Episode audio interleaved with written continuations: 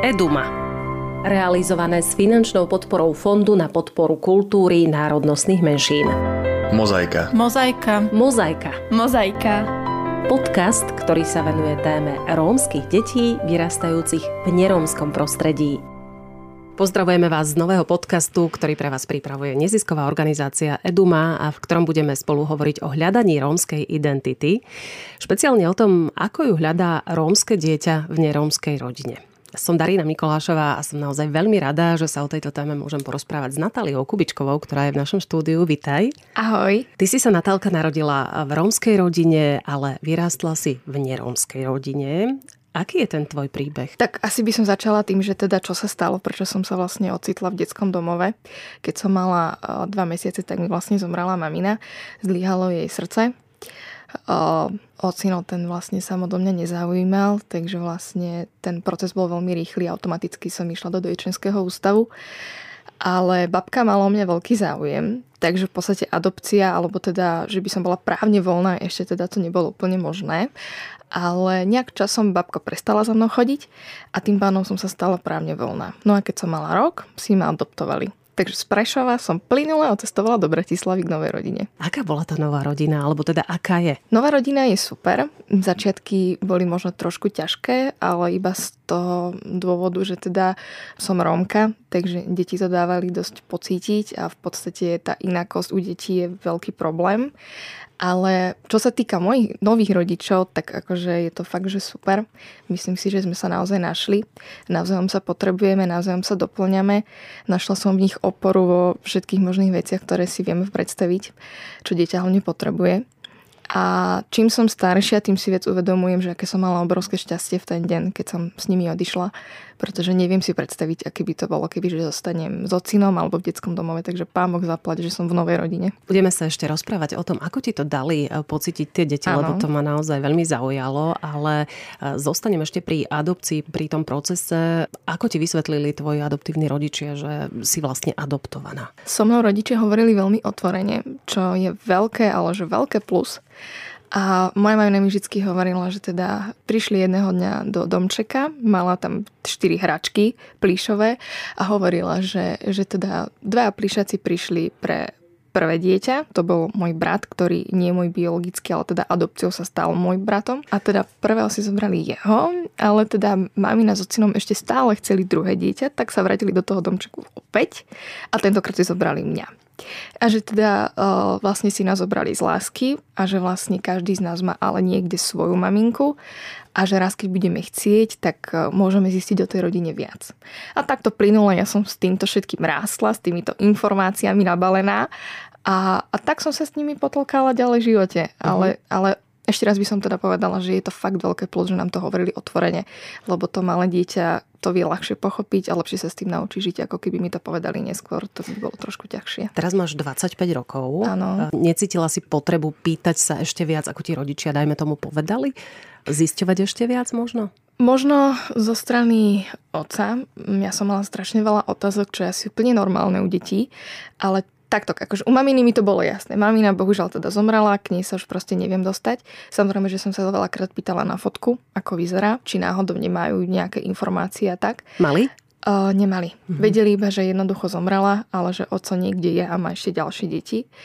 A ja som sa na toho ocina strašne veľa pýtala. A viem, že mamina spomínala, že ja som mala také nejaké fantázie v tej hlave, že musela ich veľmi rýchlo upratať, lebo si, vedel, lebo si bola vedomá, že ak by to neupratala v tej dobe, tak by to malo asi zlý dopad na mňa, lebo by som bola naivná vlastne. A aké si mala tie fantázie? Povedala ti si, si si tú mamu idealizovala, alebo rodinu si si ju idealizovala? Ja som si ocina uh-huh. strašne tak akože predstavovala, že konkrétne, že príde na bielom koni a bude mať strašne veľa plišových hračiek.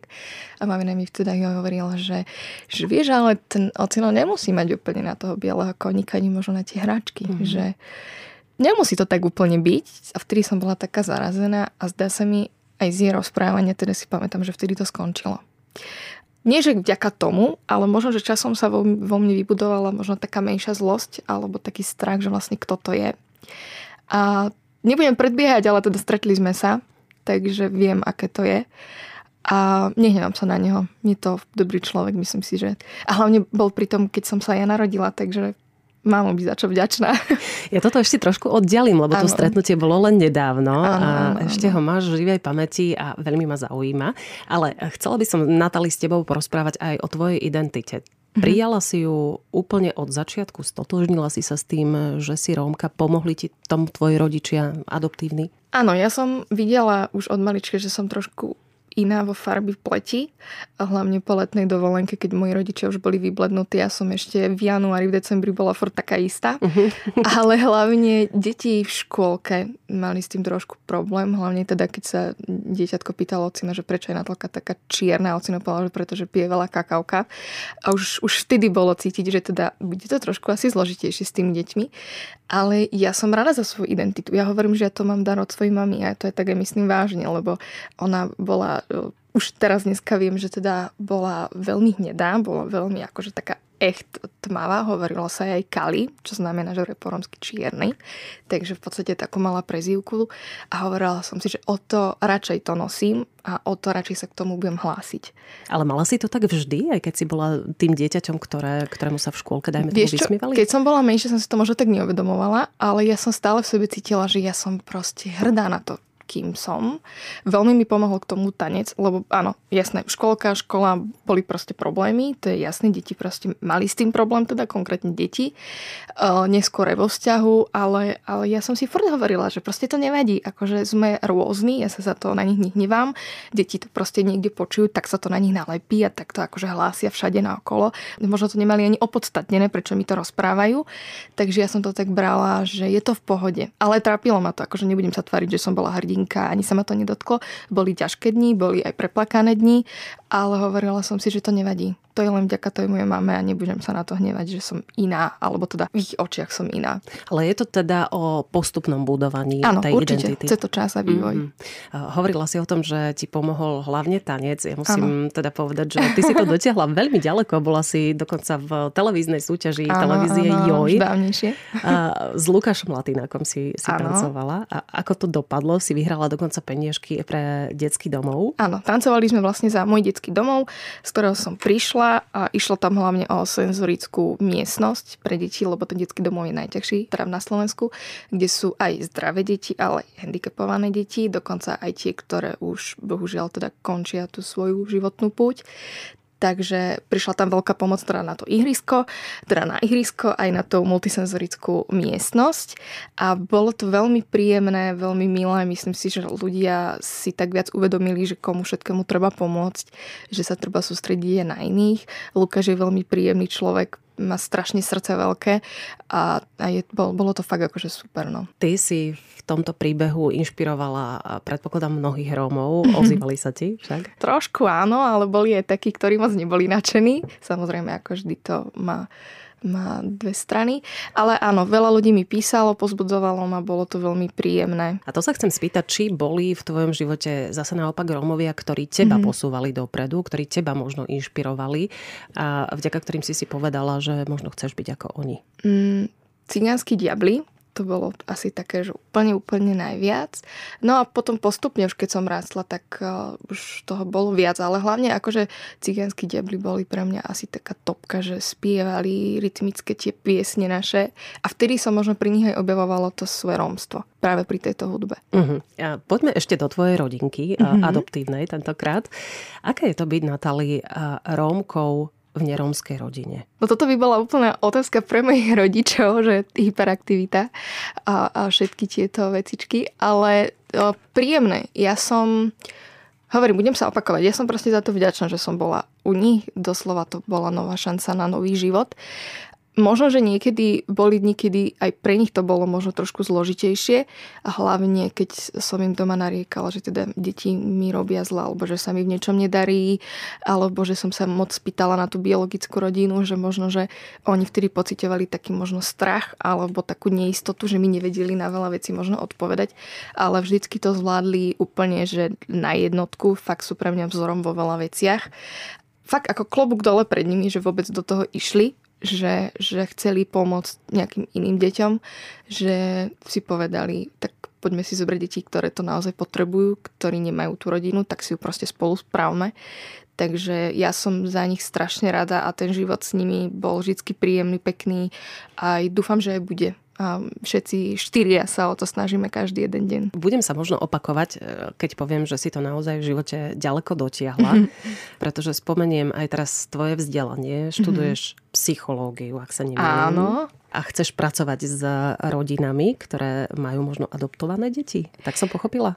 Áno, mne sa tá vízia veľmi zapáčila. Teda ja som najprv študovala e, sociálnu prácu. Na sociálnej práci som si vedomila, že hlavne pri praxi, kedy som chodila do plaveckého štvrtka do rómskych osád, že mňa to tam strašne trápi, boli. Videla som viac menej seba. Som úprimná, takže to poviem na rovinu. Mala som pocit, že tá cesta bude veľmi ťažká s touto témou a že nie som na to dostatočne pripravená, lebo sa v nej proste vidím. Takže som si povedala, že OK, nevadí, pokus číslo 2 bude psychológia. Už len z toho dôvodu, že vo veľa veciach som si našla sama odpovede na svoje vlastné otázky cez ten život. Živá kniha je pre mňa obrovská škola psychológie, obrovská škola rozprávania, prejavovania svojich emócií, pocitov, počúvania, hlavne keď sa rozprávam s tými druhými ľuďmi. Tak som si povedala, že toto je tá cesta, ktorou chcem ísť a že sa chcem venovať práve rodinám, ktoré si adoptovali deti, ale aj rodičom, ktorí majú otázky ohľadne svojich adoptovaných detí a, a nevedia ako ďalej, ale samozrejme, že deti, ktoré sú adoptované a majú otázky na biologickú rodinu, na svoju vlastnú identitu a potom kľudne aj pestunské eh, rodiny a pestunský rodičia. A je niečo, čo by si už možno v tejto pozícii poradila rodinám, ktoré sú nerómske a, a ktoré príjmú rómske dieťa? Čo by mali robiť, prípadne čo by mali určite nerobiť? Ja si myslím teda len z toho, čo som si ja sama zažila, aké mám ja skúsenosti, úplný, úplný základ je, čo robili aj naši, je čistá, obyčajná ľudská pravda. Myslieť na to, že to dieťa prišlo na tento svet s obrovským trápením, pán Boh zaplať, bude to znieť možno divne, ale pán Boh zaplať, že moja mamina zomrela, lebo neviem si predstaviť, že by žila a nechala by ma v detskom domove. To je proste pre dieťa prúser, poviem to tak. Dospelý človek sa s tým vie vysporiadať, keď, taká, keď sa takéto niečo v živote stane, lebo je dospelý, má už nejaké myslenie, má nejaké skúsenosti, ale to dieťa proste nevie, čo sa stalo a má strašne veľa otázok. Takže čo u mňa platilo bola pravda, rozprávanie, komunikácia. Ako náhle prídu nejaké otázky, tak odpovedať pravdou. Myslieť na to, že to dieťa má fakt možno v niektorých veciach strach, cíti sa osamelo, potrebuje proste sa veľa rozprávať. Treba hlavne veľa počúvať. Niektoré deti nechcú o veľa veciach ešte rozprávať, takže ja tomu hovorím, že čítať medzi riadkami a myslieť tri kroky dopredu. A čo mi veľmi pomohlo, čo sme sa bavili, je nejaký koníček, je nejaký šport, je niečo, kde si to dieťa vybuduje nejaký, nejaký vzťah k nejakým povinnostiam, čo ho bude baviť, kde sám seba nájde. Je tam socializácia prebehne úplne na 100%, lebo proste sa tam stretne s ľuďmi, ktorí majú taký istý záujem o nejaký šport a tým pádom vytvorí sa priateľstvo, ktoré môže trvať do konca svojho života. Čo sa týka biologickej rodiny, určite netlačiť na to, chce to čas, chce to svoj vývoj, ale rozprávať sa o tom, neklamať o tom, nezatajovať to, lebo to je úplne najhoršie. To dieťa má právo vedieť, odkiaľ je, čo sa stalo, lebo iba tak sa s tým naučí žiť. Keď sa to zatají, len z toho dôvodu, že ja mám strach ako rodič, že aké to bude pre mňa, alebo že on raz odíde, tak verte tomu, že on raz aj potom odíde, bude vám to vyčítať. Ale keď sa to dieťa s tým naučí žiť a poviete mu to s láskou a s tým, že je to v poriadku a že jedného dňa môžeme ísť to hľadať tak, ako mňa ubezpečili, tak ja som sa cítila bezpečne a ja som sa aj v 18 na to spýtala teda. A dostala som aj informácie. Takže naozaj je to veľmi jednoduché, nie je to žiadna veda. My deti, teda my adoptované deti nie sme žiadna veda, mm-hmm. ktorú treba proste skúmať a riešiť. Sme také isté deti ako ostatné len potrebujeme možno viac pozornosti, viac lásky a viac istoty a bezpečia. Teraz som ťa počúvala so zatajeným dýchom, ano. lebo ja mám takisto adoptovaného synčeka, takže niektoré tie rady určite, určite zúžitkujem aj v praxi. A, a čo sa týka tej rómskej identity, predstavme si teraz, že máme rómske dieťa práve v tej nerómskej rodine. Hm. Radila si teraz rodičom, ale chcem sa spýtať, či by si im poradila či budovať tú rómskú identitu takéhoto dieťaťa, či mu dáme púšťať e, rómske pesničky, mm-hmm. čítať rómske knižky, učiť ho rómčinu a podobne?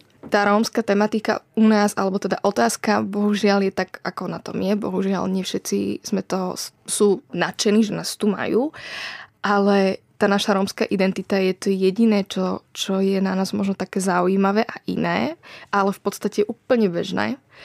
A určite to treba budovať v tých deťoch a hlavne to, že mu dám na výber, je to, že on si môže sám vybrať a sám si to môže zvoliť. Ak sa ho budem pýtať, že, alebo ak mu budem o tom rozprávať, že je teda Róm alebo Rómka, tak vlastne mu dávam na výber a to je pre ňo to najväčšie, že má tú slobodnú vôľu a keď vidím, že to dieťa to chce a sa na to pýta a, a zaujíma ho to, tak to pomaly budem podsúvať. Ale ako náhle vidím, že to dieťa sa zasekne a nechce, v našej rodine to tak bolo so napríklad u môjho brata. Ale nebol to problém, len sa proste, len proste naši vycítili, že OK, toto to nefunguje, ale u mňa to fungovalo. Teraz už je to ináč, teraz už o tom chce hovoriť, nemá s tým problém. Ale niektorí deti s tým majú z začiatku problém a treba to brať do úvahy, lebo potom sa môže vypestovať tom dieťaťu možno taká zlosť, taká nechuť a bude sám seba nenavidieť, čo je úplne najhoršie. Zdravé sebavedomie, zdravá sebaláska je to, čo my Rómovie potrebujeme aby sme sa vedeli presadiť. A keď máme polorómske dieťa v nerómskej rodine, ako postupovať? Takisto. Je to úplne to isté podľa mňa. Či má tam trošku viac tej rómskej krvičky alebo menej, je to stále to isté krásne dieťa, ktoré má ten temperament, má trošku iný živel v sebe, ja tomu hovorím, má iné cítenie a ináč veci vyjadruje, ale je stále to isté krásne dieťa, ktoré môže tvoriť, ktoré sa môže k tomu hlásiť neskôr, ktorý môže niečo dokázať a nakoniec to môže dopadnúť úplne perfektne. Ja si myslím, že byť Rómom dneska je v podstate plus, aj keď bohužiaľ tá doba taká, aká je, je zlá, ale to neznamená, že sa k nej nemáme hlásiť a že sa máme báť sa prihlásiť a zdvihnúť ruku. My sme jeden národ, my sme jedna grupa ľudí, ktorá môže veľa dokázať povedať, to, že tá doba išla tak, ako je a bohužiaľ Romovia teraz fungujú tak, ako fungujú, to nie je všetkých vina. Myslím si, že netreba hádať všetkých do jedného vreca. Natali, poďme k tomu stretnutiu s ano. tvojou biologickou rodinou. Bolo teda nedávno, ak som dobre ano, pochopila. Áno. Aké bolo? Veľmi príjemné. Bolo to úplne, že zo dňa na deň, keď som si volala so svojou biologickou detou, teda mamininou sestrou. A ty si ich vyhľadala ešte, prepač? Keď sme vlastne spomínali tú tanečnú súťaž, tak vlastne mňa si vyhľadali cez tú tanečnú súťaž. Ozvali sa mi s tým, že teda im sedí moje meno. Dokonca ma spoznali podľa môjho výzoru, že sa strašne podobám na moju sestru a teda, že by sa strašne so mnou chceli stretnúť. Toto všetko sa dialo niekoľko rokov, ja som mala obrovský strach tam ísť a z jedného dňa na druhý mi teda volala tá teta a hovorila mi, že babka má problém s očami a menej už vidí. A ja som si v tej chvíli povedala, že ak teraz tú šancu zahodím a tam nepôjdem a ona naozaj už nebude vidieť, tak ma to bude strašne mrzieť. Tak som povedala svojmu priateľovi, on je nerom, že počuj, že chceš zažiť adrenalín, že poďme proste do rómskeho, do, do Sabinova, že že chcem vidieť biologickú rodinu. Tak on sa tak na mňa pozrel, povedal, že naozaj, hovorím, hej, tak poďme, tak poďme riešiť dátum a poďme tam.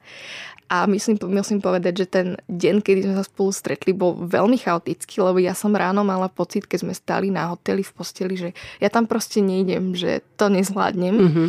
Ale ten pocit, jak sme sa blížili a zrazu sme vystúpili z toho auta, stáli tam všetci a babka sa mi rozplakala na ramene. No bolo to proste veľmi emotívne, bolo to krásne stretnutie a ten deň pre mňa o, veľmi znamená a hlavne Uzatvorila som jednu veľkú kapitolu v svojom živote, odpustila som veľa vecí, lebo bohužiaľ aj to k tomu proste patrí. Objala som svojich súrodencov, aj keď nie všetkých. Bola som na mamininom hrobe, čo som strašne túžila aj zapaliť sviečku. Mm-hmm. Ocino tam bohužiaľ nebol, voláme si iba cez videočet, lebo on proste pracuje, beha po Slovensku aj po Česku, takže bohužiaľ nebol tam akurát, ale verím, že sa jedného nestretneme. Dojímavé veci, naozaj. Dostala si sa mimochodom k tej fotke svojej mamy už? Áno, dostala som sa a dokonca babka mi povedala, že, že keď som vedľa nej sedela, že bože, že Natálka, že ty vyzeráš úplne jak tá tvoja mamina. Volala sa Jolanka. Uh-huh. Takže vyzeráš jak Jolanka, že tie husté vlasy máš také čierne, že úplne jak ona, že veľmi sa na seba podobáte. Dokonca som videla aj, no, nazvem to takú chajdu, alebo teda domček, kde vlastne mama bývala, kde vyrastali moji súrodenci. Takže bolo to fakt ako, že no proste to sa nedá opísať, to by, to by človek musel zažiť. A úplne také zvláštna vec, čo mi úplne nebola jasná, ja som nepustila ani jednu slzu za ten deň. Mne to proste nejak nešlo. Až potom na večer, keď sme už prišli, tak som sa proste rozplakala, išlo to zo mňa von. Ale hovorím, ten deň bol proste nádherný, to sa ani nedá opísať slovami. Bolo Takže ale super. potrebovala si to vyplakať. Áno, hej, hej, asi áno, stres. Už sme spomenuli, že máš priateľa, máš priateľa Neróma, ano. ktorý zažíva s tebou teda tie adrenaliny. Nehambila si sa nikdy pri ňom za svoju identitu, za to, že si iná, Nie. On zo mňa zrejme asi cítil, že som na to hrdá, takže nemal nejak dôvod to so mnou riešiť.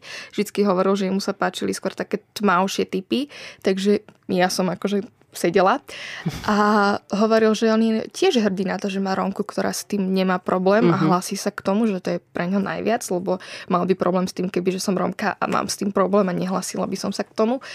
A hovorí, že vždy to je také iné, no, že so mnou ja som taká, taký blázon, no, niekedy až moc veľký, ale tiež klobok dole, že to so mnou zvláda a tú rómskú krv vo mne niekedy musí aj krotiť, lebo niekedy to je už asi moc. No, hovorím, že to by si sa možno musela spýtať jeho, že aké to je byť s Rómkou doma.